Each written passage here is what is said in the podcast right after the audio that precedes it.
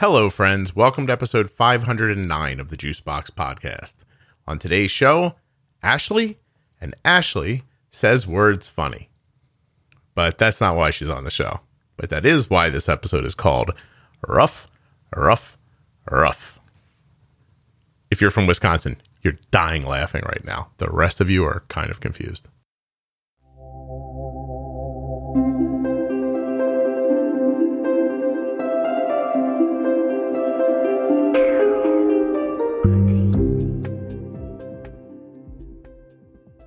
You are all in for a treat because I have Ashley for you today. Ashley is an adult living with type 1 diabetes, and I don't really need to tell you much more about this other than really terrific episode. The people who come on this show just give and give and give when they come on, and Ashley is no exception to that rule. You're going to hear a great conversation with a lovely person who has a freaking terrific sense of humor. It's just a lot of fun talking with Ashley. While you're listening, do me a favor, okay? Remember this nothing you hear on the Juicebox podcast should be considered advice, medical or otherwise. Please always consult a physician before making any changes to your healthcare plan or becoming bold with insulin.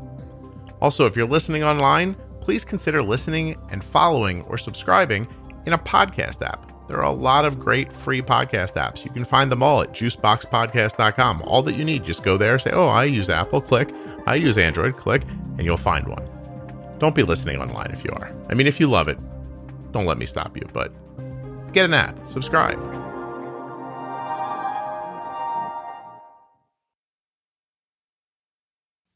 This episode of the Juicebox Podcast is sponsored by the Diabetes Pro Tip episodes of the Juicebox Podcast and the Defining Diabetes episodes. They both can be found at diabetesprotip.com or at juiceboxpodcast.com.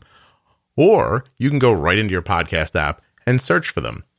Juicebox Podcast Diabetes Pro Tip. And they'll pop right up. The Pro Tip series begins at episode 210. I'm not sure where the defining diabetes episodes start.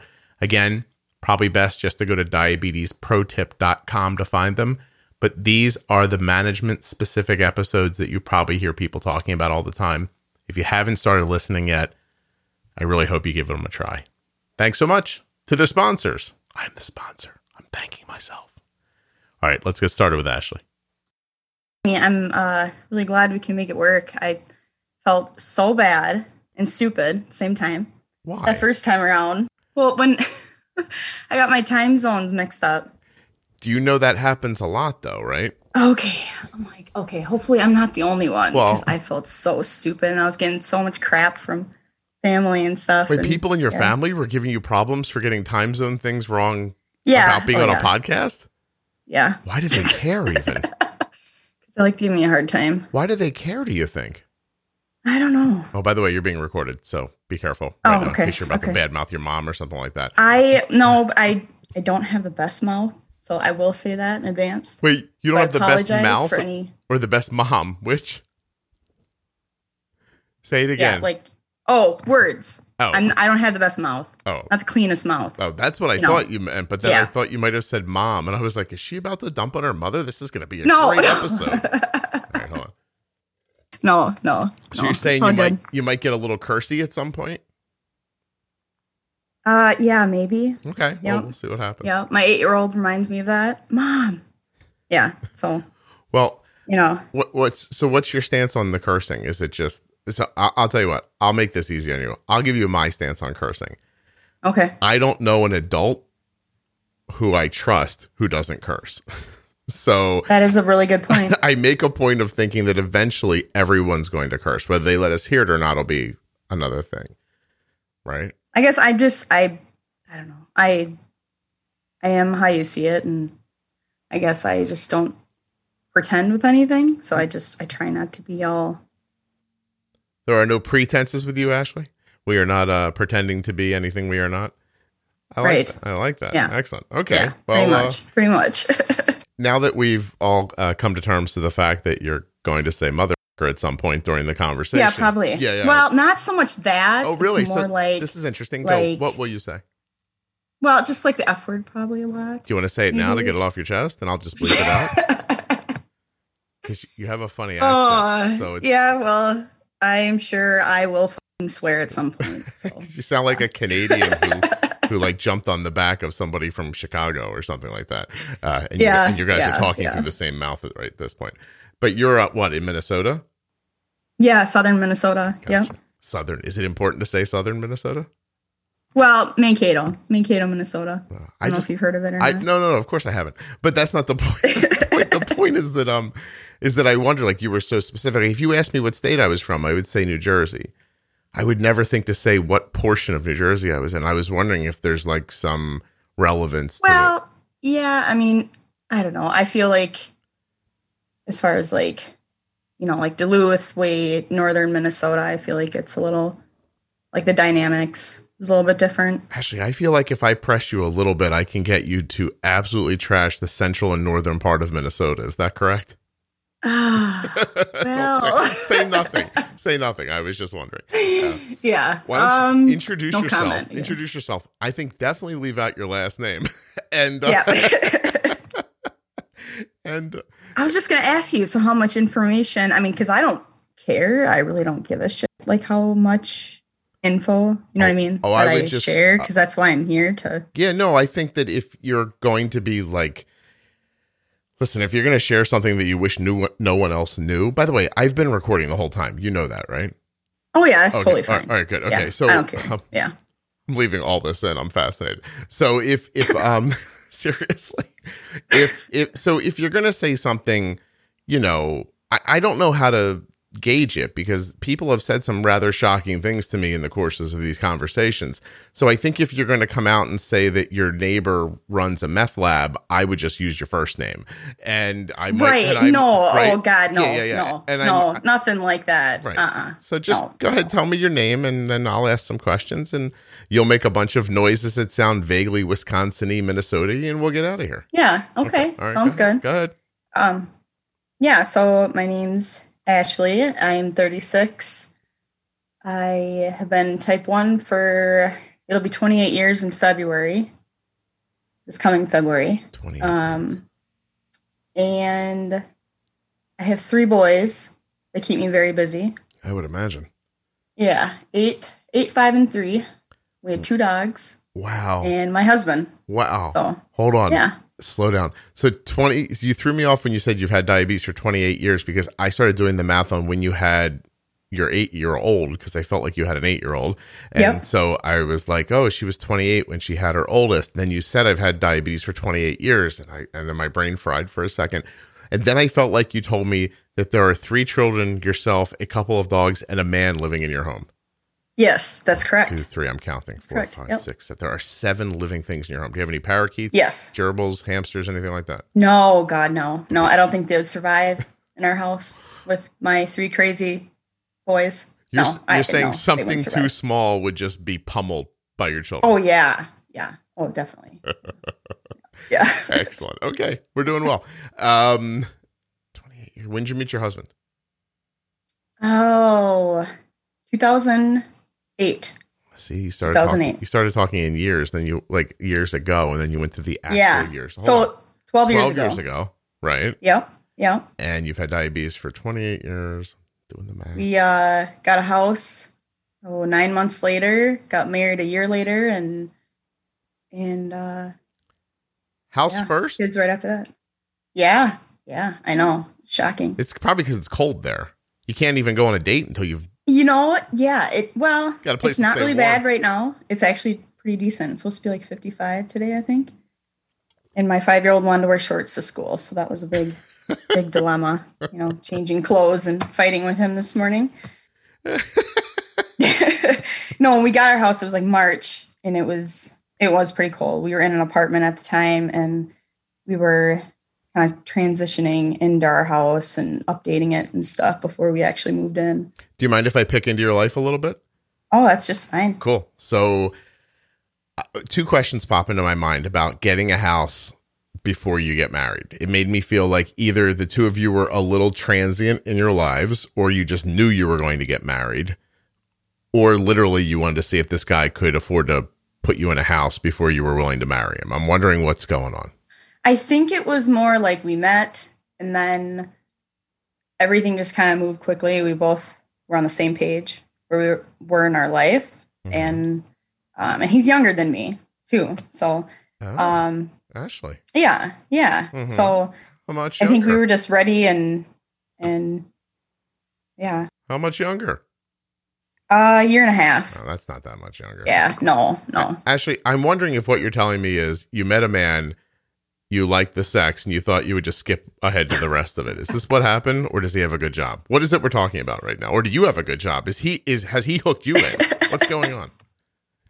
Well, we had a strong interest in music. That was the that was one of the things. Okay. um i think we were both i don't even know how to say it we were both like uh not angry people but just like we we had hard times growing up both of us we could relate you know as far as like going through Gotcha. uh certain situations things like that and we were just kind of done with the bullshit and just you know veterans start moving same- forward Yeah, veterans of the same war. The only, the not only, a yeah well, not a mean. vet yeah Yeah, yeah but you'd grown up in a way that was similar to each other. You knew what each other had been through. Yeah. found it. Okay, I like this. All right, yeah yeah yep are you killing something right now? What was that noise? Oh, my pump, you know, Oh, it's okay. always bragging on me. It's yeah. What kind of pump? Because. I don't, I didn't recognize It's the the the tandem. Oh, okay. Slim. Oh, that's an irritating noise it makes there. yeah, it beeps, and I don't think I can put it on vibrate. Don't worry about it. I just thought it felt, it literally sounded like you were dragging a metal chair across the stone floor. Oh no, I was like, Ashley, sit still. We're doing no, it's just you know my morning. I struggle probably the most in the morning. how It's how my so? biggest struggle. You get like uh, well, first, do you listen? Do you listen to the podcast much? I do, and I will be honest, I haven't lately because I, um, I did every day when I worked. I was uh, a refill nurse, an RN, so I I would sit at my desk. I could have my headphones in, and the work I did, I was able to, you know, listen to something. And and my doctor, you know, had mentioned you a couple years ago, and I started listening, and and I would listen to you every day. Mm-hmm. And then I stopped working when the pandemic happened and my kids were you know then at home for school and so Yeah, I hear you. i yeah so then i i listen to you when i like work out or i'm on the treadmill or something like well, that we got to get this pandemic under control so that you can listen to more of my Yeah. podcasts.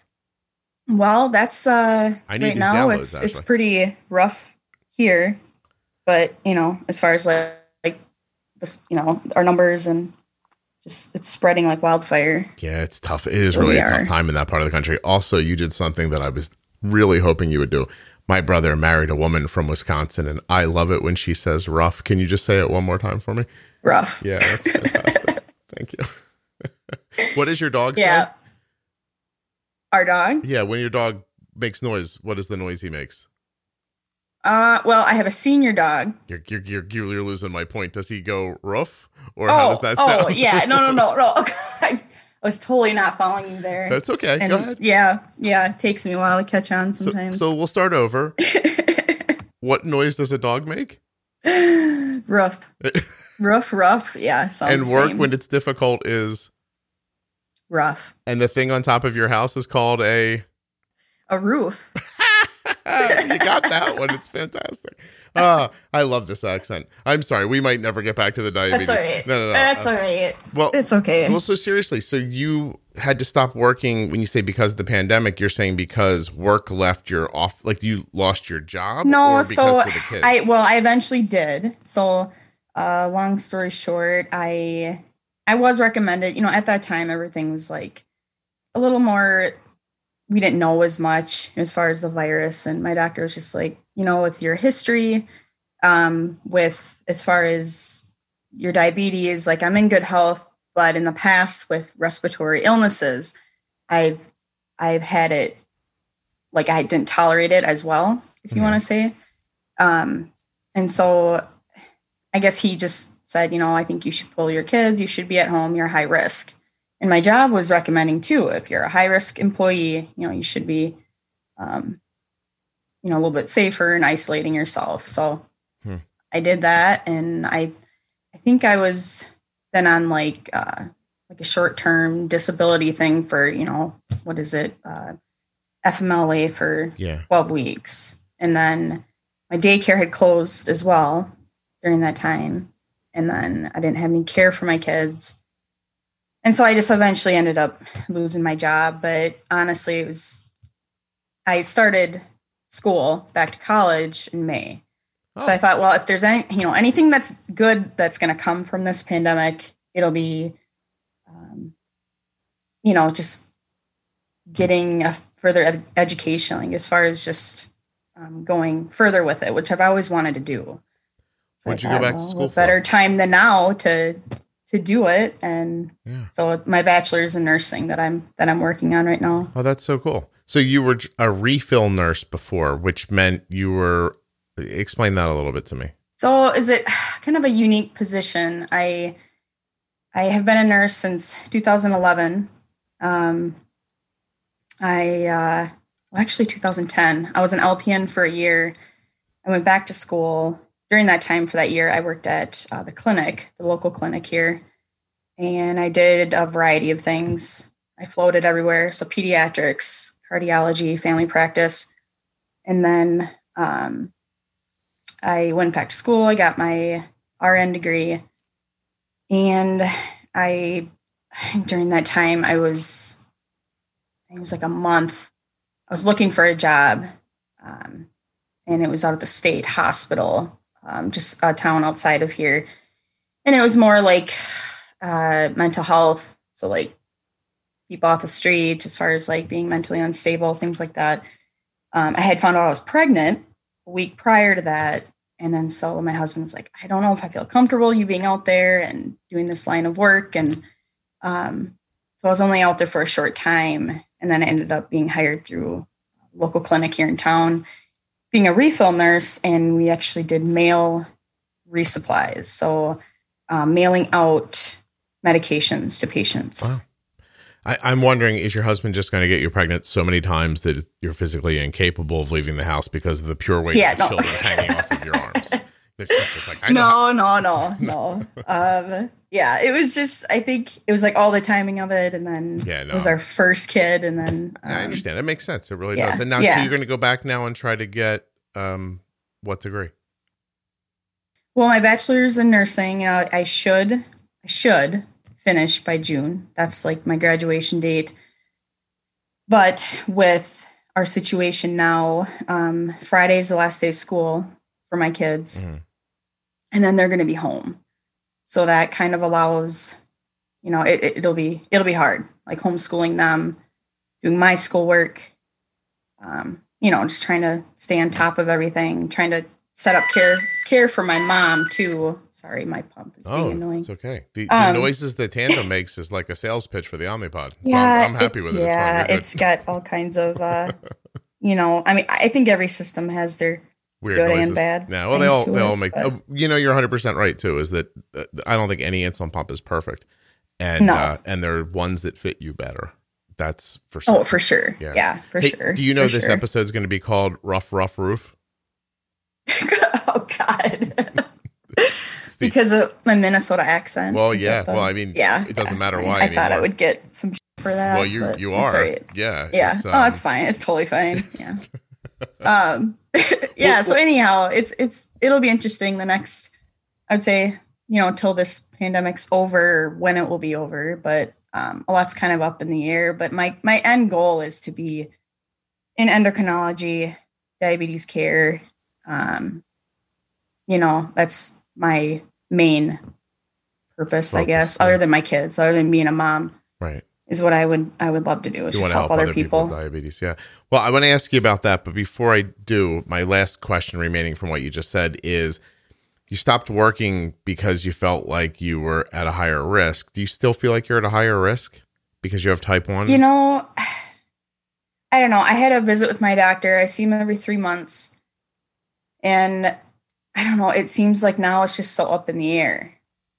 Like, as far as how it affects everybody, Mhm. it affects everyone differently. You see perfectly normal, healthy people, you know, getting this and then they, they're not okay Yeah. the next second. It just, none of it makes sense. There's Yeah. no pattern to it. It's just, so the reality of everything, I guess I I feel like at times I am just because with any kind of virus that I've had, I am very like I don't even know how to say it, sensitive to any kind of illness. Mm-hmm.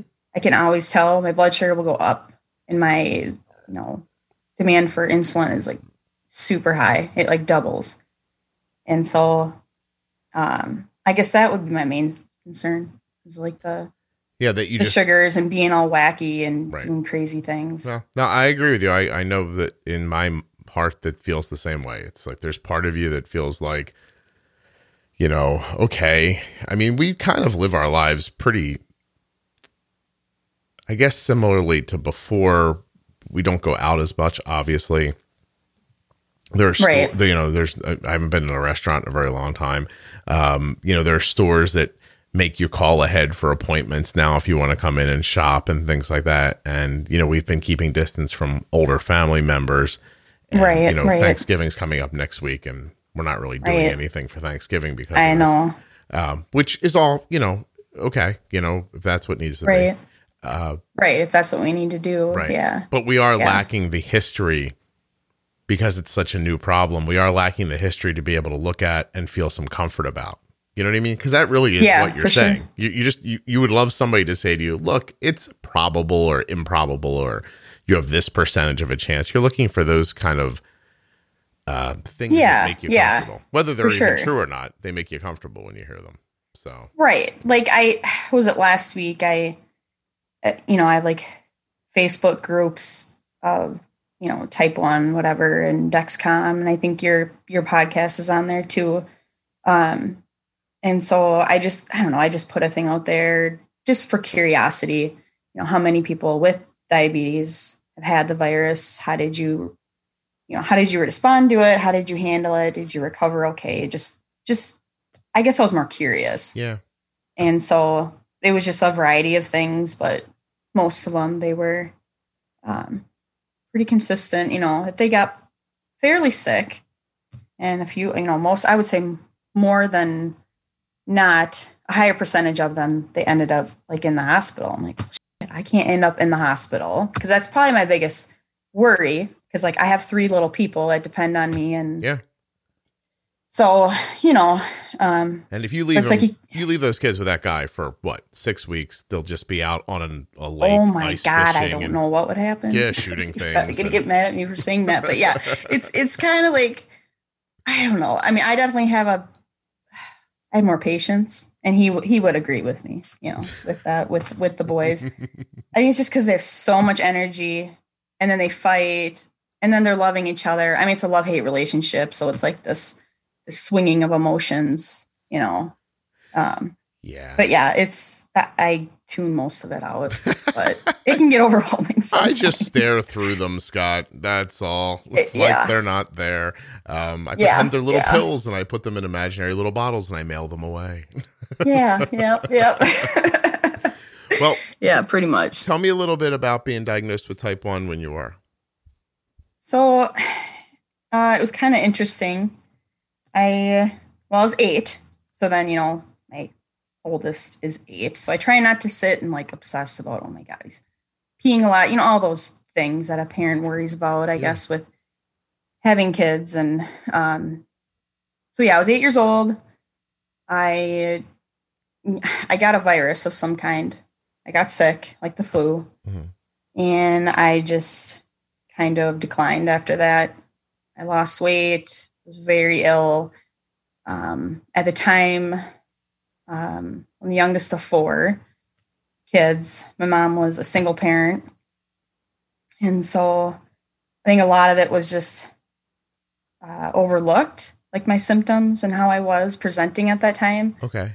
and you know back then i feel like it wasn't as common either um, type 1 and so i feel like a lot of it was overlooked. And then as far as her being distracted with being a single mom and having a lot on her plate um, i the school finally you know had said something and i i uh, i think i fell asleep at my desk is what happened. And i just remember having this horrible headache. I could hardly i was very fairly coherent. And I want to say I was like 38 pounds, 38, 40 pounds when I was eight years old. Wow. Um, pretty little. And and I remember then they're like, you have to take her in, otherwise, basically, we'll call someone because she needs to go in to be seen. Um, because I would fight it every time. I was such, I was a brat, and I'd be like, I don't want to go, and I'd get in my way, and my mom would, you know, not take me because I'd throw a big fit or something. Your mom was like, I have Um, three other kids. If this one dies, it'll be fine.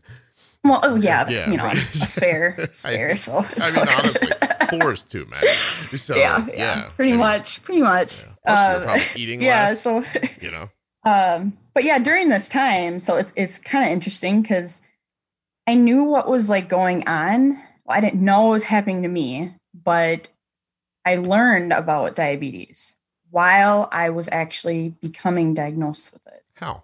because our teacher my teacher was reading a book called sugar isn't everything um it's by willo davis roberts. It's an older book Mhm. and and it's about a girl who gets type 1 diabetes and going about the story about how she has to you know adapt to this new lifestyle. And and so it was just it was very interesting during this whole time of reading this book. I i'm diagnosed with it. So when the doctor had told me after they drew a blood sugar you know and told me it was almost 700 that you know she has type 1 diabetes i remember sitting there in my mom's lap and i was just like i just started bawling because i knew i knew at that moment you know this was a forever thing i knew what it meant and my mom was kind of more like why is she you know like she didn't really know Right. what it was. And so it was just interesting that I knew more than she did at that time. And how it all kind of worked out that way is it was it was very weird. You were being read a book in class Yeah. about it says a detailed description of juvenile onset diabetes using a fictional form in which 11 year old Amy discovers that she has the disease, learns to treat it and deal with her anger, and finally accepts that she can live with it. And you're being mm-hmm. read that in school when you're diagnosed with type 1 diabetes. Yep. Wow. And that's how you knew sitting in the doctor's office. That's incredible. Yeah, it was it was bizarre. It was I, it was like you got you're kidding, right? Yeah, you know what I mean? It was just like really? I, I don't know. It was just it was really strange how that worked out. But I wonder what would have happened if your teacher was reading you a book about like winning the lottery and becoming a millionaire. Do you think that would have happened to you? Like, do you I think don't there, know, do but that would have been you think there was this magic thing that was happening in the room, and that's the shit you got because she was reading? yeah yeah that yeah it's too bad it wasn't that It'd right been nice if she was reading Spider Man. I mean, come on, true that yeah would have been way better. magic powers Yeah, yeah don't you Yeah. think? Honestly, although you'd have to leave Minnesota. It's too cold to be in that underwear outside. I think. i know it's Yeah. you know it's it's not too bad when we had the days where like we have the nice snowfall and which we had I, it was a couple weeks ago just really random this weather. We had like a blizzard and then it was like 70 degrees and super weird. Um Yeah. but you know it's nice with the boys they they love it. Take them sledding and next i want to you know like take them skiing. I used to ski and my husband he he's never went either so it'd be all their you know first time going. Right. um so yeah i i don't know it's it, it gets long if it wasn't as long our winters it wouldn't be so bad but I, I feel like because you live so there, long. but you don't realize how terrible it is. Like if you were to go somewhere warm, you'd be like, "Oh, I'm never going back there." Uh, by the way, interesting side note about algorithms uh, online and how amazing they are. I just recently finished watching a television show called Longmire on Netflix, which is basically like a modern western TV show. In that Okay. television show, they referenced the book Lonesome Dove a couple of times. And when I went to Amazon and searched for Sugar Isn't Anything, it said, Hey, books you might also like. And Lonesome Dove was one of them. Oh really I feel like it- that's that, you know, when it gives you that feeling like someone was in the room while you were watching a TV show, Right. like sending notes to Amazon. This was one of those moments. It has nothing to do with you, Minnesota diabetes, rough roof, rough, but it, it, it is Yeah. Just like, oh my God, that's creepy. All right. Yeah, that I'll is. I have never thought about reading the book Lonesome Dove in my entire life. yeah, that's interesting. Yeah. So that makes me wonder, since we are so impressionable, or computers are, um, I wonder h- how much of your early experience with diabetes did any of it mimic the girl's experience in the book? Like, did you take up any of that as your own without realizing it?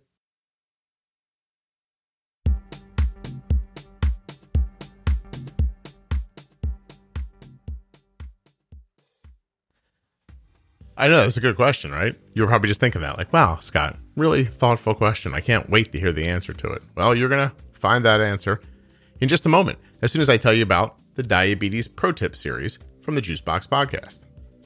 First thing I'm going to do is read you the last review I got for the Pro Tip series. It says this This show, meaning the Juicebox podcast, this show's Pro Tip series has literally changed my life. My son was diagnosed with type 1 diabetes five months ago, a few weeks before he turned two. I knew nothing about type 1, and the past five months have been a struggle. My son's honeymoon period lasted a few days, and then every day was a battle of highs and lows, even with an insulin pump and a CGM. I had instincts on what I needed to do for him, but felt scared because the endo shut down all of my ideas and suggestions. I truly felt hopeless and out of control and scared for my son's health. Then I had this podcast recommended to me by another mom, and it was life changing. All of my instincts were validated, and most of my fears eased. It shifted my perspective on type 1 diabetes and medical devices. Within two days of listening to the podcast, my son's average glucose levels went from 150 to 119. His spikes past 200 disappeared or became a rarity. Most importantly, after listening to the Pro Tip series, I feel so much more in control and less fearful about his diabetes. I feel empowered to make decisions that I know are right for him, and I trust that what I think is going to happen will happen. I know every day won't be perfect, but after this podcast, I feel up to the challenge for the first time since he was diagnosed. I finally feel like a good mom again. Thank you. That's from March 3rd, 2021. Please check out the Diabetes Pro Tip episodes and the Defining Diabetes episodes and the Defining Diabetes episodes. Again, they're right there in your podcast player, or you can go to diabetesprotip.com to get them listed out for you. You could actually listen there online, which I don't think is really handy for most people, but at least they're in order. You can see what episode numbers they are. Then you can go back into your player and listen through. That's just one person's review. I could read you a lot more, but I'd like to get you back to Ashley. So I will. If you have type 1 diabetes, type 2 diabetes, I mean, if you're using insulin, whether you're MDI on a pump, the caregiver of someone with type 1, or an adult who's been living with it forever, check out the Diabetes Pro Tip episodes from the Juicebox podcast. Make sure you know the terms that you're using with diabetes. Check out the Defining Diabetes episodes from the podcast. That's all I got for you guys. I want you to get back to Ashley and find out the answer to that question. That great question that the interviewer asked. It was really insightful. All right, here we go.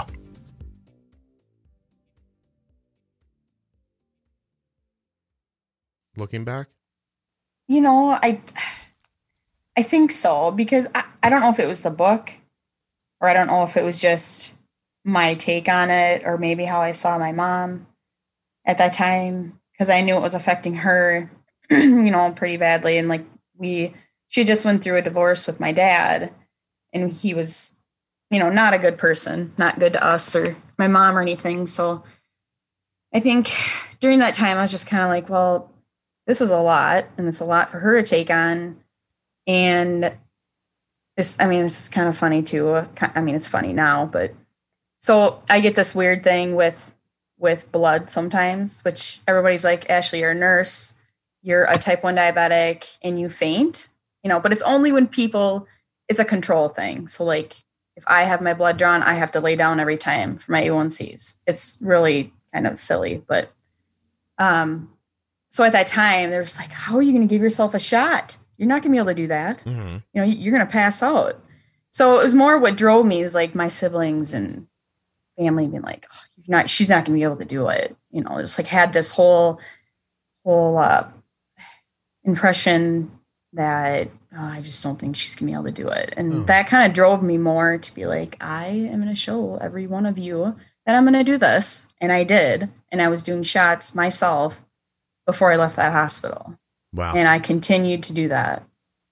so so mainly because people thought you couldn't, you felt like you had to prove that you could.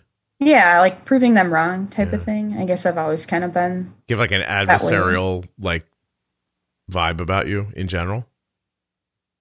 Yeah, I mean, I, I, I I just- don't mean that in a bad way. I guess. Like, I guess there's also a um, you know, a way to to be impacted by that where you just feel, like you absorb it. You just think, oh, okay, well they don't think I can, so I can't. You know, like obviously, yeah, I don't want to be like, oh, I can't, and then play like the victim role and be like, poor me.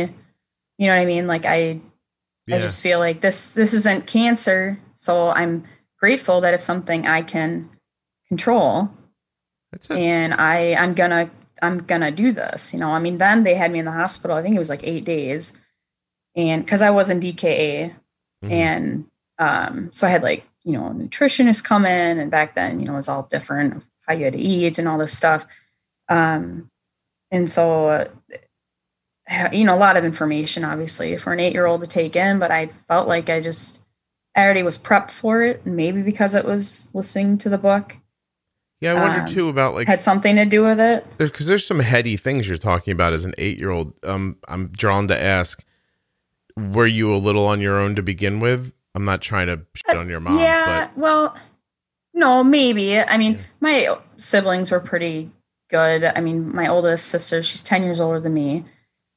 And so, what, 18, so senior. So she's, you know, preoccupied with school stuff and whatnot. but Mhm. Um, my brother's two years older than me. So I mean, we were pretty close growing up, but I don't know. I, I kind of, I guess during that time, I felt maybe a little bit more, I'm just to have to figure this out Yeah. on my own type of thing. But I had support. It's not like I didn't have a support, but um, in the same sense, it's like, well, really the only one who's to do this is to be me. You know, I mean, my siblings are giving me shots. Um, you know, to think my 10 year old brother was giving me a shot in the back of my arm is just crazy to me. But, you know, it was scary too. They had to come in and they had to learn on an orange too. Right. They had to do They taught your on an orange. siblings and you and your mom. Yeah. Wow, And all my siblings. Yeah. They had to take like classes. fun for them. They must. Yeah, have I know, They right? must have been like, Yeah. what is going on? The whole Yeah. thing is uh, is kind of crazy. It's only and it's only well, I, I shouldn't say only. Twenty eight years, a long time ago. So, um, Yeah. and so what was your how would how did your care go? Like, would you where do you remember like your A one Cs being because they were measuring those back then, right? Yeah. Oh yeah. So I when I you know signed up to have this interview with you, I uh you know, I wanted all my records. So my mom didn't really remember, you know, what my A1Cs were. I knew they weren't the best. Okay. Um, I knew then, you know, the doctors were like, oh, yeah, just keep her above 250 and she won't die on you, you know, type of thing. And, you know, little did my mom know, I think it was just the resources of, or lack of resources, I should say, that she had and knowledge. So nothing, nothing that's her fault. Um, but I did run not in a healthy range. I mean, I was 13 when I was diagnosed, thir- A1C of 13.2, I think. hmm And then I think they finally got it down to like 11. And then it was, uh, I don't know, like a few years after that, it was like 7, 9, 7.9. Um, but yeah, I always, I never ran like in the six, five or sixes until now, till the last, you know, eight years. Okay. What changed eight years ago? Um, a pump. Big I help. finally convinced myself and the the phobia of getting low blood sugar. I I always I struggled with that since I think high school. I had a really bad uh, hypoglycemic episode and I think it was like in the 20s and I just remember being not in control of myself Mhm. and I hated that feeling. And more like a panic impending doom feeling I get. I still when I when I'm trending down. It's kind of weird. That's my first symptom is I won't get sweaty or shaky. All of a sudden, I'll just have this thought, like a bad thought. Like I'm And gonna die. Super horrible. Just like, just like an anxiety. I don't. It could be anything random. It'll just come to my mind, and then I'll look at my pump. I'm like, yep, I'm sure I'm coming down. You know, Where does like, that number happen at? Like where does that feeling come in at? I think it's anytime I start trending down, like at like below 100. Like the fall. Arden used Yeah, to say the, the could fall. Yeah, Arden could Yeah. say Arden would say she felt the fall. Yep. Yeah. Yep. It's you feel the fall. It's almost like if you were I compare it as just if you were to uh, you're on a roller coaster, you know, you're going up, you're you're there, you feel okay, it's not moving, and then all of a sudden you start going down and you can feel the you know the gravity and everything, just the weight pull, and it's kind of the same concept, Yeah. I feel like. Your insides Oh. just feel weird and pulled on. Yeah. And, and Yeah, there I'll is a literal feeling of fall. Of, do you literally feel like you're falling? It's like a change of pressure in your head, or Yeah, well, no, it's just like a like more like I don't know, just like uh a little I'd say a little dizzy. A little Okay. dizzy and just like anxiety. and then Like, my then heart rate will go up and because yeah, you know what can happen if you keep going. right. Okay, all right. So And then, and I try not to be because I've tried to be more aggressive with with insulin, you know, obviously I just I want to be in better control, Mhm. you know, now not for my own sake but for my children mostly. And that's probably what has changed. you know, I've always had try try to have good control. Adolescent years were the hardest, I would say. Um but as far as like being a mom, you know, there's I'm just going to do everything possible that I can to have it in good control and not only blood sugar control, but like cholesterol and blood pressure and all those other factors that play a big role. so being a mom Mm. made you feel like you need to be healthier. Yeah. Yeah. Yeah. Healthier than what I, you know, used to be or I tried to be. I've always been a very active person into fitness and um, I was a personal trainer before, you know, doing massage therapy. And then before I was a nurse. So I have all kind of different random roles that I've that I've done as far as jobs and stuff. But You know, health and fitness has always been a big, big thing. you know, so many people have come on the show and said that they had type 1 diabetes, they've had it their whole life. And it's normally women. And they say that once they either meet someone they want to marry or have a child, that's the first time they become like serious, I guess, about Mm-hmm. a lower, more stable blood sugar. Um, I think Yeah. that's, and I find that to be fascinating. The, um, because I don't think it's uncommon that you that it's, Right. that it's hard to Right. do something for yourself, but but for some reason it's Yeah, much for easier to do it for someone else. For sure. Yeah. Yeah.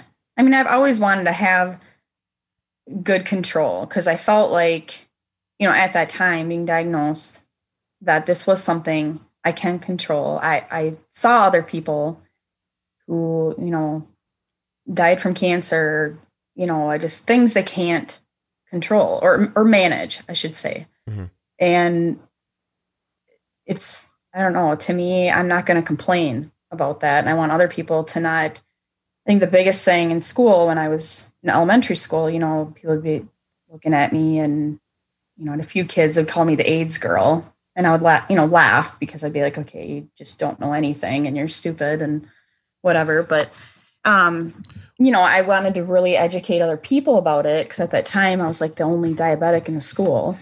And so I did a blood sugar check on my meter in front of the classroom because then you know you could bring the needles out and it wouldn't matter um had a few kids pass out on me but you know um From, see, from seeing needles, they would get woozy. yeah the blood i think you know i was doing a demonstration passed out And I'm sorry, I want to make sure I heard you right. They called you AIDS girl yeah i had a few kids that did that because yeah. you were sick and they thought you were. They felt like you were sick, and that i think the they thought they could illness. get it from me or something like i was contagious Oh, like yeah like they would get you know oh, that's terrible. diabetes from me. Yeah. Yeah, I know, isn't it? So I just I didn't care because I would just kind of laugh and because I'd be like, well, you're you need to obviously you don't know anything, you know. Hmm. you just look silly saying that. So, but yeah, I think throughout my whole, I mean, adolescent years, even though I didn't have like the best control, I think it wasn't because I didn't want to. I knew it was important, and I knew, I knew all the complications that could happen. I knew, you know, I was very informed about it, and I understood it.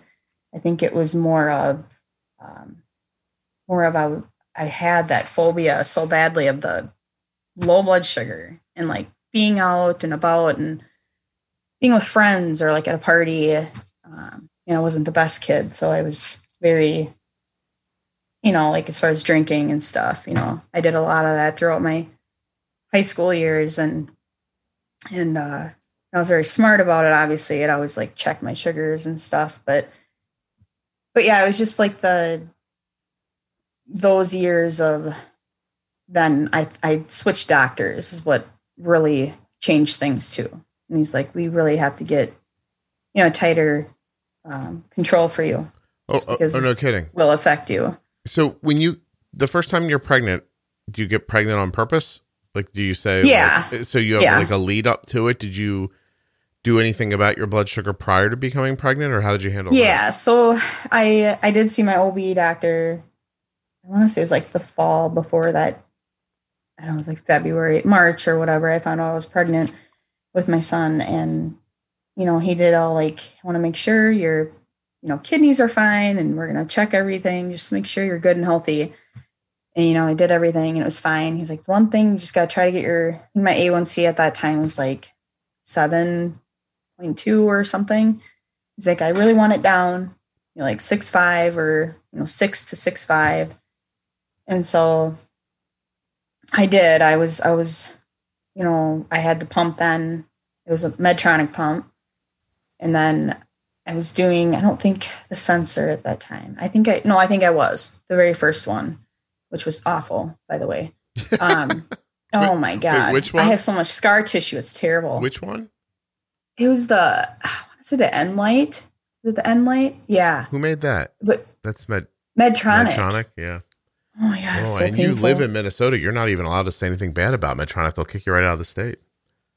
Well, I'm not. I I, I am going to say a few words that I'm not a fan of Medtronic. I will just say that. That's all I'm going to say. I'm not going to bash. I'm just going to keep my mouth shut, and that's all I'm going to say. I appreciate that. this. Well, Um, listen. I had my experience with it, but yeah, you know, early I'm- technology too. In fairness to them, very early technology.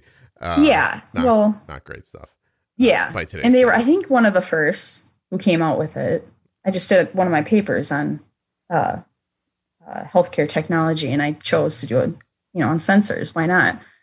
Um, so I I did a little research on that. It was very interesting. Yeah. Like you know, as far as when what's the, came out and and just the advances too for the future, as far as Yeah, listen, when, whenever you can move on from something that people used to refer to as a harpoon to something better, I think is is a definite upgrade. yeah, right, right, yeah, for sure.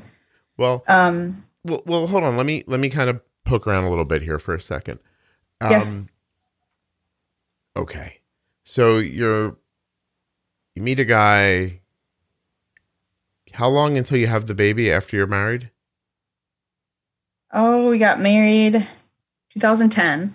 Right, and then 2012 february couple march years. of 2012 All right, couple years. i was pregnant yeah And so yep. in those years, A1C more in the sevens, kind of a thing. yeah yep Um, six seven yeah still having a reasonably wilder life, or are you kind of settling in by then? i was doing schoolwork Okay, my life consisted of nursing school at that time gotcha. yeah yeah. Um, and then when so kind of it kind of in, intersects the having the baby and the getting on a pump all that sort of intersects time wise together Mhm. and then what about having a pump helped you well i think well first i was hesitant to go on it just because i technology and i just trusting it was Mhm. my biggest thing. But then once I got on it, I'm like, God, why didn't I do this before? You know, I mean, I think a lot of people feel that way. Um, I don't know. It's just the the flexibility. I can go run and then I don't have to. You know what I mean? It's just a lot more it, it- it's just yeah flexible like Okay. compared to the Lantus and the Novolog, or even better yet the NPH and regular, which old school. But that's how they sold it back then, though, right? Like, oh, you'll take less shots, there'll be fewer shots, and you only have to take one insulin. This thing's going to make all your decisions. You'll just tell it how many carbs you're having. Like, that was the sales pitch for a pump all that Yeah. time ago, right? Right. Yeah. Right. And so, Yeah. and so, what did it basically allowed you to do was, I mean, what were you doing prior on MDI that wasn't happening on pumps? Were, were you skipping injections or not pre-bolusing or what gets easy? What got yeah, I you? think I I think a lot of it was um, not as I would say closely monitored. My blood sugar, I, I would tend to just run higher, so then I knew I was safe, safer, Okay. and then I could go, you know, work out for two hours, and then I would be, you know, something crazy because I was very active and, um, you know, and then I wouldn't crash. Know what I mean? I wouldn't have that anxiety or that feeling of being low. hmm Because some people, I don't. Some people can tolerate it just fine, and they don't feel crappy when they're low. But Well, back then your blood sugar was higher more frequently. right, so then your body, it's like a shock. It was even because then you're not used to, you know, uh, even a blood sugar. Like people who run high all the time, and then they're like 120, and they feel like they're low. Yeah. How about now? Is Mm. it different for you now? Yeah, it's I mean it's way better. Like I'll be sometimes I'll I mean it's actually where I don't feel it. I mean if I don't have the swinging, like my the deviation isn't huge, you know, like if if it's not swinging so much, it's a lot better and and I won't feel I won't have hardly any symptoms. Okay. Like I could be 55 and I won't have any or 50 and I won't have symptoms, which can be a bad thing. Um, yeah. but you know if i don't have a ton of insulin on board i know i'm not going to die i have glucose you know i'm not there's things to intervene um yeah i guess i i don't know why i've i've i think it was just those few times that i had a really bad experience and then I actually had to have like not like therapy but kind of a little bit to like work through some of that Oh, so you were really freaked out by it? Like, yeah. oh okay, yeah. okay. Like it it it affected me for a while. And then and then I was able to kind of overcome some of that, you know, and not be so afraid of it. Mhm. Um yeah. So it was just kind of getting that under control, getting on a better system. You know, I had the Medtronic, uh, the closed loop system, and I felt like it would when it worked, it worked great. But you know, it was just like a couple day thing here and there, and then the calibrating, and it was just like, no, I can't, can't do that. So then my doctor obviously recommended another system and gave it a shot, and glad I did because I, I think I had two Medtronic pumps that they failed on me, unfortunately, like over the weekend, and so that really sucked because then I was doing manual injections every two hours. I don't know where it's and and the more um people get on technology sooner and sooner in their diagnosis, the less they know how to do. I got a note from somebody the other day that was just in a panic because their pump broke, and they're like, "I don't know how to do this other thing at all. Right. It just right. completely lost, you know. right. you know. Yeah. Yeah. Well, Yeah. okay. So when you asked to come on the show, what were you hoping to talk about? Like, are we getting to what I guess. Well, kind. for? Well, there's a few other things I would like to Tell- bring up. Tell me about it. Um. So obviously, like, I don't know, like you said with the whole like fingers, like less needle pokes, and then you feel like, at least for me, people are like, oh, you got to give yourself shots. You know, like that's got to be the worst thing ever, and that's not the worst thing at all. Like Mm. that's probably the easiest thing out of out of all of it. It's just you know like maintaining that window and like balancing that teeter totter and making sure it's not tipping too far to the left or too far to the right and and I think it's just important for people to to understand that and understand the difference of how it affects people differently like as far as diabetes goes Do you feel I like uh do you feel like the people around you just don't get it? And there's so many people around here that don't get it it's unbelievable and Like and- I had a really bad experience two weeks ago. I had to go in I had to go get checked out because I was not feeling good. My husband had to come home. I went into the ER. We were, I think, exposed prior to that. I had a babysitter here and she she texted me and said, Hey, I'm sorry. I have a positive result. And so I thought, okay, well, whatever. We're just gonna get it. Wait it out. And I my sugars were higher that weekend. And then come Monday, I I just did not feel right. And here I was like dehydrated. Mm-hmm. And I think it was just the busy with the boys, not drinking enough, and my electrolytes were like all wacky. So, anyways, I get into the ER. The ER doctor's like, well, you know, we're gonna check your blood sugar. And obviously I was like stressed at the time. So like my sugars, like I'm very sensitive to that. If I get adrenaline, you know, it just like shoots me way up. Right. And so right away he's like, Okay, you need to take your pump off. We're starting a insulin drip. And I look at him and I'm like, the hell if you are. I'm like, you're not starting an insulin drip on me. I said, you can call my doctor. And my doctor and I have that relationship where I have his cell phone number and I'll call him up, you know. Because this doctor was very adamant. Well, no, I have a 12 year old, you know, down the hallway. I, I know what DKA is. And then when he said that, I go, DKA? What? How high was your like, blood sugar? I think it was like two, 260. and I was just like, I don't know, I was just like one 100 to 130 all that morning. Mm-hmm. And this was like at 1230. And I, I explained the situation. I explained that, you know, I was not feeling the best. I think I am just dehydrated. And sure enough, you know, when they drew a metabolic panel on me and they, you know, my my sodium was off, potassium, I think my bicarb was a little bit lower too. And so because of that, I wasn't in DKA, but he basically said, You're going to be in DKA. I'm starting you on a drip and you're taking the pump off. Like he wasn't a fan of the insulin pump. Well, and so that's weird because you would yeah. think that if you just got hydrated with, you know, through a yeah. line, your blood sugar probably would have fallen pretty quickly. Oh, yeah. And it did. And, oh. I said, You just wait a little bit. I said, Once I get fluids, I will be fine. I will, I guarantee it. I said, I've had this for 28 years. I know myself, you know, trying to tell the doctor this and just mm-hmm. having them tell me is like probably the worst thing to do. Like, I, when it comes to that, you know what I mean? Like something you've had. Yeah, you just know that you long. can stick up for yourself and, yeah. and be and clear I, about it's it. It's almost like I get, I get very, like, not like protective. It's a weird thing to say, but like just more like defensive a little bit when someone's going to tell me that they don't really have a lot of knowledge about. I mean, some, yeah, he's a doctor, but you know, my thankfully when he did call my doctor then because he agreed to call before they did anything because he wanted to give me 10 units of insulin right there through IV for 260.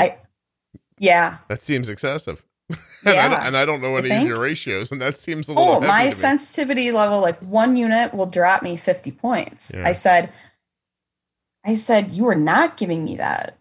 And I was kind of like, not a panic, because I was getting, I was getting a little bit angry. Mm-hmm. I'm not mm-hmm. gonna lie. And so there's like two other people that came in, and I kind of was like, really? I mean, what you gonna strap me down? You're gonna give me this? Like, I, I don't know. It was pretty crazy, and I don't know if it's just like the stress of the pandemic right now and everybody else was stressed but it was just like hey you're just you're not doing that you're going to call him first and then you're then we're going to reevaluate the situation sounds like you handled it mm. really well. I tried. I mean i try to just keep my cool. I don't get upset. It takes a lot to get me upset. Yeah.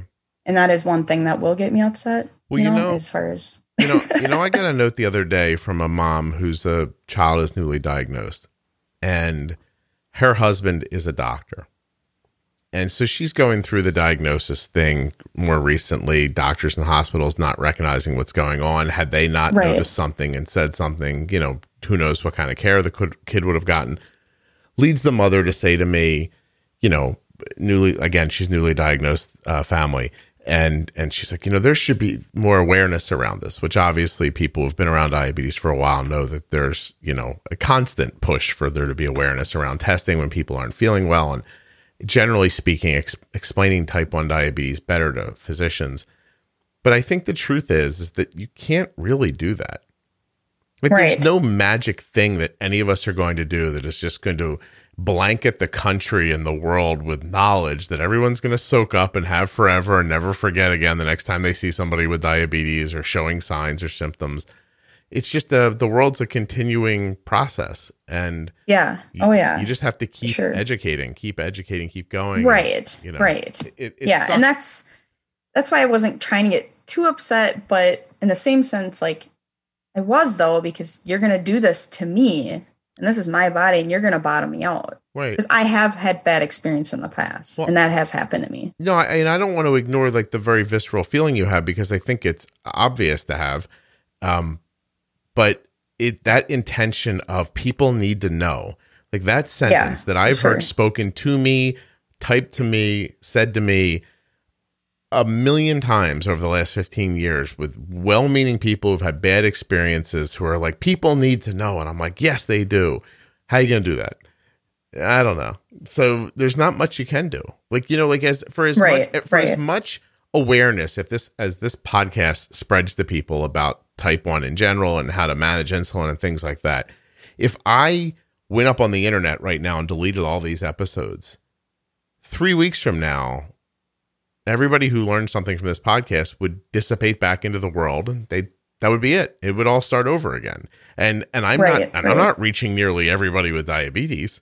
You, you know what i mean? Like so it's just very difficult to to quell that that thirst for i wish everybody knew like there's no good, Right, there's no right, good way i mean i appreciate yeah. you adding your voice to the podcast so that hopefully more people will know it and this will help somebody but Well, I hope Yeah. so, because I mean, it's not like I'm trying to be like, okay, you know, get down on somebody, but just to be like, hey, like, I mean, there obviously there's there is like stereotyping with this disease. yeah I mean, wouldn't you say? I mean, as far as like people, I mean, people will just be like, oh, there's sugar in that, you can't eat that, you know, old school right stuff, right Like, or what? aids Like, girl which yeah right? like Yeah. I, yeah. and and so I, I feel like the awareness needs to be more out there. And just the fact that diabetes isn't just you know just the shots. And it's it's not it's about just you have to, a constant balancing act. You know what i mean? It's just like a everything you do you know you sleep it never goes away. I mean for me i mean because i i like to be in good control i get up to go to the bathroom at night i check where i'm at you know Mhm. um, just because I like to be at a good number. I sleep the best at a good number. I mean, and you feel the best. Yeah, you want to wake up. Well, the whole the- the, whole thing. Right. Listen, Right. in absolute honesty, the way I think about diabetes is that it just doesn't stop, and and It doesn't. But I don't think about No. it. I don't think of that in like a necessarily a bad way. I mean, what I mean by it is is that people segment it into oh my mornings are a problem or my overnights or I struggle at lunch. I just don't think about it that way. I think about it like driving a car. Like my car's in between the lines, and it's my goal to keep the car in between the lines. We don't want to swerve too far one way or too far the other way because when we do, you know, when we go too far off the road, now we're in the weeds and we're bouncing through Right. rocks, and it's a lot harder to get back on the road and get stable again. So, Right, in my right. opinion, much simpler to act be an active participant in driving and just make the little adjustments, the bumps and the nudges, and hold yourself in the lane. Right. Right. And then you, if you never get high, you don't get high, and then you don't get in that fight, and then you don't crash down right. later. It's right. um, to me, it's about small efforts throughout the day that Like being proactive, yeah, basically. that leads to yeah, less big yeah. things needing to be done or, Sure, or happening yeah. to you. I, For sure. I don't know. It just it, it makes sense to me that way, and it works that way. Like this morning, Yeah. this morning at six a.m. when I did not have to be up until seven. At six a.m., I got a text message from Arden that said, uh, "My pod is out of insulin." So she just we, you know, we thought we were going to make it till the morning, and we missed by like an hour. So Mm-hmm. you know, six o'clock comes. She texts me, "My pod's out of insulin," and I'm like, "All right." I'm gonna get up and I'll grab another pod. I'll fill it. I'll just take it up to her room. We'll slap it on. I'm gonna see if I can go back and get like another half an hour's worth of sleep. And I knew she was still asleep. Like keep in mind, she didn't pop out of bed going, "Well, there's something to take care of now." She told me when I said okay, she was like okay, and she went right back to sleep again. So Phil, I let the dogs out. I'll be honest. With Yeah. you. I fed the dogs. Uh, I, I grabbed a little insulin, put it in a pump, went upstairs. We cleaned off a spot, uh, put the pod on, and by in that free, in that little amount of time, her blood sugar went from 108 to 127 diagonal up, so it was rising. And I put the we put the pump on. I gave her a, uh, what I felt like was a healthy bolus. Like she got like two units. Um, you know, and trust me, it doesn't take two units to move Arden from 128 to you know to 95 or 85. Um, Right, but I just figured, well, she hasn't had basal for the last 20 minutes or so, and you know, Right. I don't know how this is all going, and and we never experienced a spike after that. Like Huh. she's 111 now, and she's only been wearing the new pod for a few hours. And I would like to make a small adjustment, um, and I probably will after I get done talking to you. I'll talk to her about being a little more aggressive right here with the 111. But I think that's just a great example of of just not getting too far off course ever. Right. You know. Right. Yep. So Yep.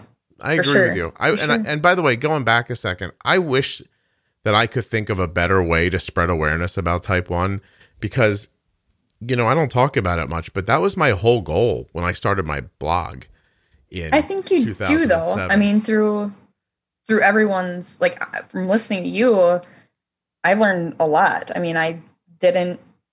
I would pre bolus, but not as often as I do Mm. now. I mean, just hearing hearing other people's stories too that you have on there. It's it's all I think you learn from other people's experiences too. well, I agree. And so you are, you know, spreading awareness. yeah, you know what I I think what you're doing is a really great thing. You're very nice. That's why I wanted to be on here. Well, thank you. Oh. Look at you, sweet Yeah. talking me, trying to get the Well, title changed, but it's not going to work. honest. Ashley, it's not going to work. Uh, it's it's the title is it, well, but first of all, thank you. That was very nice. And secondly, what I meant was, I I don't I believe that I'm spreading awareness, um, and I think there's valuable information in the podcast, like you Yeah. said. But I mean, like that one blanket magic wand everyone knows, and we can start from a new reality. That doesn't exist. Right. You know what I mean? Right. You can't Right. you can't Yeah, mandate sure. that kind of understanding.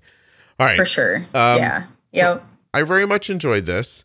I I just want to go over it again very quickly. When life is difficult, that is what? What's the word? Rough. Right. and then a dog says, And not a woof. right, but what's the A dog? rough. Ru- And the thing on the top of your house. rough, and rough. But what's the thing on the top of your right. house? What was that? What's the thing on the top of your house that keeps you dry? a roof? Yeah. See, you said roof the first time, and I knew roof. you were, I know. I, I thought I'd change it up a little bit. I knew you were trying too hard the first time Yeah. when you said roof. I'm like, Yeah. there's no way she says roof in general, like just when she's talking. It's rough, right? It's it's rough. Yeah, it's. All right. So I Ashley- knew I'd get for the Minnesota accent. That's all right. Listen, I was already anticipating it. there are three different words that mean three completely different things. Yeah, they do. You were They saying do. exactly the same way. Yeah. Pretty much. Pretty much. You're too landlocked. I need to get you to an ocean. When's the last time you saw an ocean? Oh my god. Uh right before it was 2012. We went on, uh, to Mexico. I know. We haven't we were supposed to go on a trip, my husband and I. Tell your story. Ah, it was through his work. And it was right at the pandemic though. And it was a free trip. Yeah. Losing a free trip is the worst thing ever. Super bummer. I Uh. know. And so he was really looking forward to it, which I don't blame him at all. And and know, first time leaving the kids too. Oh, so it's just like, well, wonderful. let's just do it. Yeah. It'll be good for us and for them. And you know, yeah. And then and it then got COVID. canceled because of everything. And so it's been, I think it's just been a really rough year for a hard year, I should say. No, no, you should Not say a rough. rough year. I know. I probably say that word way too much. There's other words I say way too much too, and my husband always reminds me. No, no, no. Um, What- and what- my kids say it too. I mean, they're like little copycat. You know, everything Yeah, I yeah. do, I I hear what they say. I'm like, oh my god, I say that way too much. Well, hey, what, just generally speaking, what kind of work does your husband do? Um, like hydraulic. Uh, he builds elevators. Wow, and that was going to get you a trip somewhere? Nice. Yeah, he works for a company that they they're really generous and they they uh you can like win trips places. I mean, it wasn't the ocean. Um But it was not home where, where those kids are. Right. which right, closet right. just gonna get a little break because we haven't, you know, had just us time in a while, which Yeah. which I get can be a lot. Wh- which which, which Um, closet were you going to lock the children in when you left? Or were you going to leave them with somebody? Probably the downstairs, The downstairs. one, basement. roomy, Yeah. little bit of light. Nobody can hear them then. Yeah, yeah, yeah. You don't cause your problem with the cops. We have really good friends that would have uh, taken them. We had it all planned out, and then, you know, Oh, plans sorry. change. That but- sucks. Well, I think that um, you when you especially when you live in the middle of the country, it's hard to get to the ocean. Now, I'm not, like I'm, my brother married his wife in St. John, the Virgin Islands, which I I'm always very grateful because he's like, you know, we're trying to decide if we should have. He said we're trying to decide if we should have a bigger wedding here in Wisconsin or a much smaller wedding in St. John. And I said, well, I'm voting a much smaller wedding in St. John mainly because I don't want to come to Wisconsin uh but but mostly Yeah, right. but, mostly because I'd like to go to a beach and as he went back and forth I actually sent him a note once and I said uh I'm willing to make the gift larger because we were going to give them money I was like I'm willing to make the gift larger if we can go to do this on an island and so my brother got married on the on the beach uh, which was really lovely. Except it was very interesting to see his wife, who had pretty much like never seen the ocean before, see it Oh, for the first time in St. John. You know, um, yeah, yeah. I just yeah, I feel for you guys. Like, you, I- and at the same time, I'm jealous. I would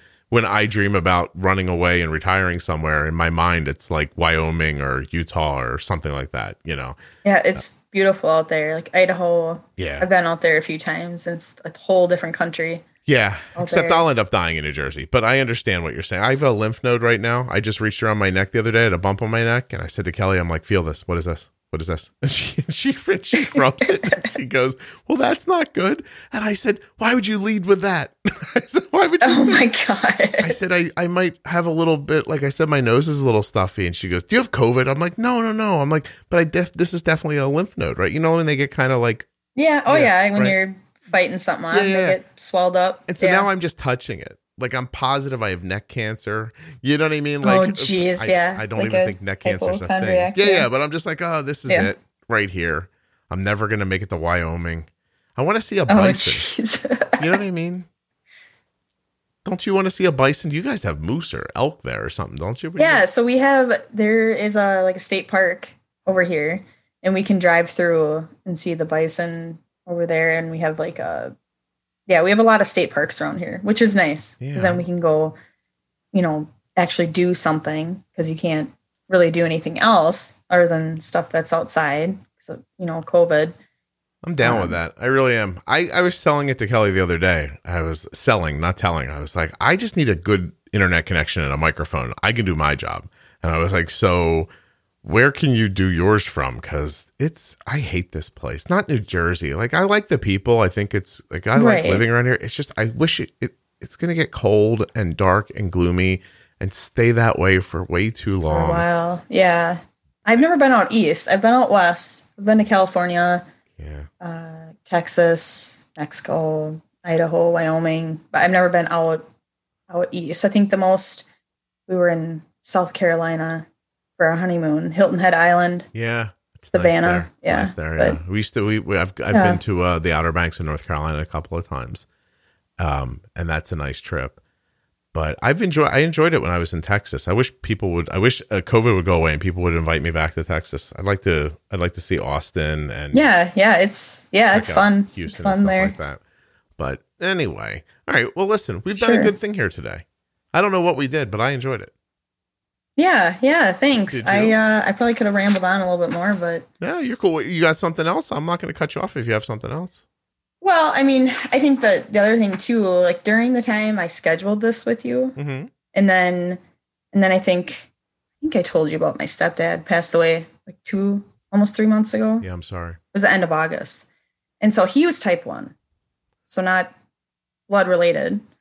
But the other family member, I have no other family members. Well, my cousin is actually. But um Your cousin will be so yeah, thrilled to hear he yeah. So like we're yeah, he so that is I would say there's one on my mom's side. But as far as him, my stepdad, you know, he he uh we got like an autopsy and how because I thought he was wearing a, a pump that Mhm. was it was weird because I had the recall letter in the mail about it and about something about the re- the reservoir, you know, infusing the entire thing or something like that. Okay. Um, and he was wearing that pump, and so I was just like, well, you know, it was very unexpected.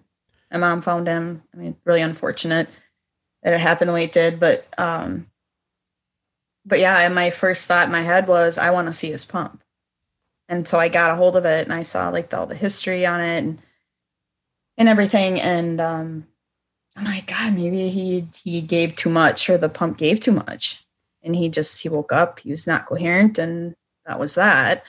And so they're still actually looking into it right now. Hmm. Um, but they did find other things. I mean, as far as like, you know, when I talked about it's important to have a good A1C, but it's also important to have good cholesterol and good um, blood pressure. I remember an episode you were talking about, you know, if you were to look at or to think about diabetes from a physical standpoint, like if you were to actually see inside your vessels and your veins and you have too much sugar in them, it's like sandblasting your, your veins. I think you were talking about that one episode. Right.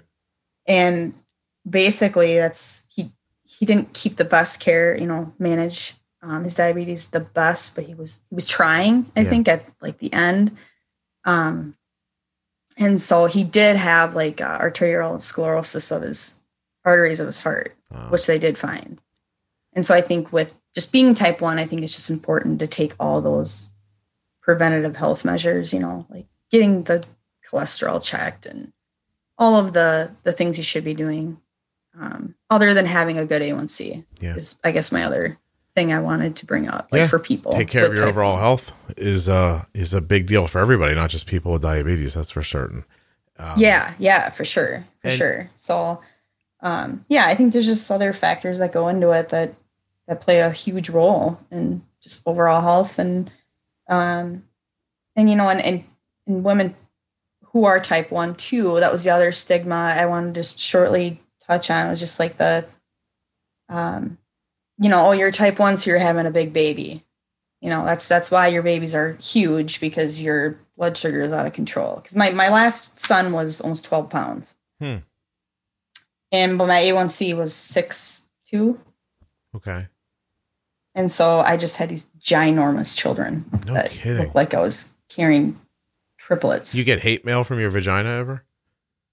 Well, I mean, I had C sections. oh, okay. I was gonna So- say then that's perfect. I don't think I don't think that was even possible. I would have had a um, zipper installed in case, it just you know, just in case. I'm not like the biggest person, so I carrying these Yeah. these boys. Let's was- take it out through this but- hatch right here in my side, if you don't mind. That'd be great. yeah, yeah, yeah. I mean, I I would walk around I would get the craziest looks from people, and you know, but I, I just How tall are you? turn- uh, like five, six. Oh, okay. With this giant baby in 140 front of you. yeah. Just- yeah. So I, was- I, uh, yeah. So I had my my first son was very preterm. He was like he was airlifted and stuff, but Mm. um, he was six pounds. Um, my middle son was full term, and then my youngest son was he was a big boy, like No twenty kidding. inches long, just big and Holy early shit. too. So I just held my hands Yeah. out in front of me, 24 inches apart, and now I'm making it 12 pounds in my mind, and I'm thinking, wow, yeah, it's a big big baby. Yeah. no kidding. yeah. You had a Yeah. uh, you had a three year old dog, is what you had. yeah yeah pretty much Uh, right like i mean my cousin has you know twin girls and i don't think they've even reached like nine pounds yet you know and they're like three Combined. or four months old but like I, my mom had big children and so I, she's not di- she's not diabetic or Right. anything i think it's i just think there's more things that play into it that Hmm. why people have big babies but that was my biggest thing oh you're diabetic yep You you're know, no just- one's ever said that to me before that because I have diabetes, so my babies are bigger. I'm going to bring that up to Jenny next time I talk to Jenny. That's interesting. Yeah, they I always got that. They were just like, "Oh, well you're I'm like, "No, my A1C it with my middle son was like in the 5% the whole time huh. and he was 10 pounds 12 ounces." I just think people don't know what they're talking about and they just say it. You know what I mean? They do. Yeah, they yeah, do, yeah. and I think that's my my biggest reason of wanting to come on here is just obviously sharing my experience with this disease and how it really does affect everybody differently and just not pass judgment right away, I guess. Yeah. I mean, I, I think we've all done that at some point in our life. I mean, I'm guilty of it.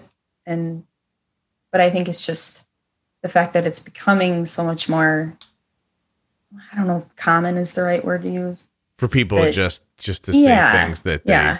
they don't So- believe, they don't really know to be true. They're just willing to say out loud. Yeah. Yeah. Yeah. Or just, you know, just uneducated. You know, yeah, I hear what you're saying. biggest thing. Yeah. People just Yeah. like to blurt out the first thing that comes to their mind, and then there's a lot of right. anecdotal evidence in what people say Right. sometimes. Yeah. Yeah. Yeah, for sure. Yeah. For sure. I'm a fan of that, uh, of knowing that that's true, and so that you can avoid it. I, I just last night had a, a person telling me like I'm trying to get a pump for my kid, and uh, the doctor won't give it to me, and I was like, why? He said they wouldn't say. I was like, well, just tell them you want a pump. I said, be Yeah. persistent. Tell them I don't care. Just I'm getting a pump for my kid now. Like the kid's basal could support the pump. The kid's basal needs could support the pump. So there's no reason that they can't have it if they want it. And, you know, just what? Some arbitrary idea of, you know, this is how we do it. Or, you know, we, we don't give pumps out till you've had diabetes for a year because that's how we yeah, do why it here. What is why that is about? that that's how it is around here. Is like, you know, if you're I mean, I'm thinking in my head, okay, if one of my boys get it, they they're going on a pump. They're old enough where they are going on a pump. There's no way in hell I'm doing, you know, Yeah. the other the other route. It's no the way. pot roast story, really. It's the the little girl and her mom are making a pot roast, and the mom pulls the meat out, cuts both ends off it, puts it in the pan, sticks it in the oven. Daughter's inquisitive and asks why she cut the ends off the pot roast. The mom says she doesn't know. That's how my mom always made it. So they go find the grandmother and ask her why. And the grandmother said, I don't know. Like, that's just how my mom made it. So they went to the old folks' home and found the great grandmother and said, Great grandmom, uh, mom and grandmom say that uh, you cut the ends off the pot roast. And I'm learning how to cook. And I'd like to know why do we cut the ends off the pot roast? And the old lady thinks and thinks and thinks. She goes, Oh, yeah, I used to have a really short pan. And, you know, that's just how people's minds work. They start doing things Right. for reasons they don't know why they're doing them. And at some Right. point, they start believing there's a really good, important, has to be reason why the ends get cut off the pot roast or why you can't have an insulin pump for 12 months or whatever other stupid thing that you get lulled into believing is a rule because it's just been happening for so long you forgot to ask why, Right. you know? Right. Right. Yeah. So sure. I hear you. Well, Yeah. Ashley, thank you very much for doing this. I really appreciate it. Yeah, appreciate thanks. you letting me thanks for having you. me. I was really looking forward to this, and I'm like, God, I got to make sure I make it work this time. like Did I? Did I? when I just that first time around, and then I made sure, like, as you know, if someone needs anything for my kids, I'm like, don't call me during this time because usually I'm a busy person. So I'm like, I appreciate you taking that seriously. And for clarity, what you're talking about is that you're a, you're an hour behind me, and so Yeah. I basically sat in front of my microphone for 15 minutes, going, "This girl's not coming. It's not." I know, and I felt horrible. Like, God, he Yeah. probably thinks I'm totally ditching him. No, I don't. And then I that. just I felt terrible. And then my husband's like, Ashley, I'm like, I know. I'm like, I didn't think about the time difference. So I think my system Oh, handles it, but I don't think people. I, I just think it's a common. Like you, you hear nine o'clock or ten o'clock, and you think your time. You don't think somebody else's time. Right. It took Yeah. me years Well, doing this to Makes me feel better that other people I'm not the only one. You're not the first one, so. that's for sure Yeah. And Yeah. I and I know how to, I can pivot away from it very quickly. I'm like, okay, seems like a time zone problem. We can redo this. Goodbye, and then I go back to my life. So, um, you didn't Yeah. you didn't hold me up or anything. I really appreciate this. Well, Seriously, good. thank good. you so much. Yeah, me too. I'm glad we can make it work and I it was a pleasure being on here. I, I'm glad. You had fun. Yeah, yeah, for Good. sure. Good, for good, sure. Well, I, I want to wish you luck with uh with school and and Yeah, thank you. Yeah, That's it'll be uh it'll be a little challenging, I think, with having them all home, but we'll develop some kind of some kind of system, now you've got that closet downstairs. They could always just stay in that. right? Yeah, Yes. they'll be fine. Get They out- sound like yeah, tough just put a kids, desk in there, shut the door, and here you go, go they, to work. They really do sound like tough kids. You could just put them on like a, I don't know, like a twenty or thirty foot lead maybe, and stake them to so they could get outside, inside, reach a bathroom, go to school. I think they'll be fine. These kids sound tough to me. Seriously. yeah, just have a water dish there and some See, snacks you're or a problem you know. Yeah, Yeah. you're a problem solver, Ashley. You know what to do. All right. Well, thanks so much. Yeah, thanks, Scott. I Yeah. appreciate it. Of course.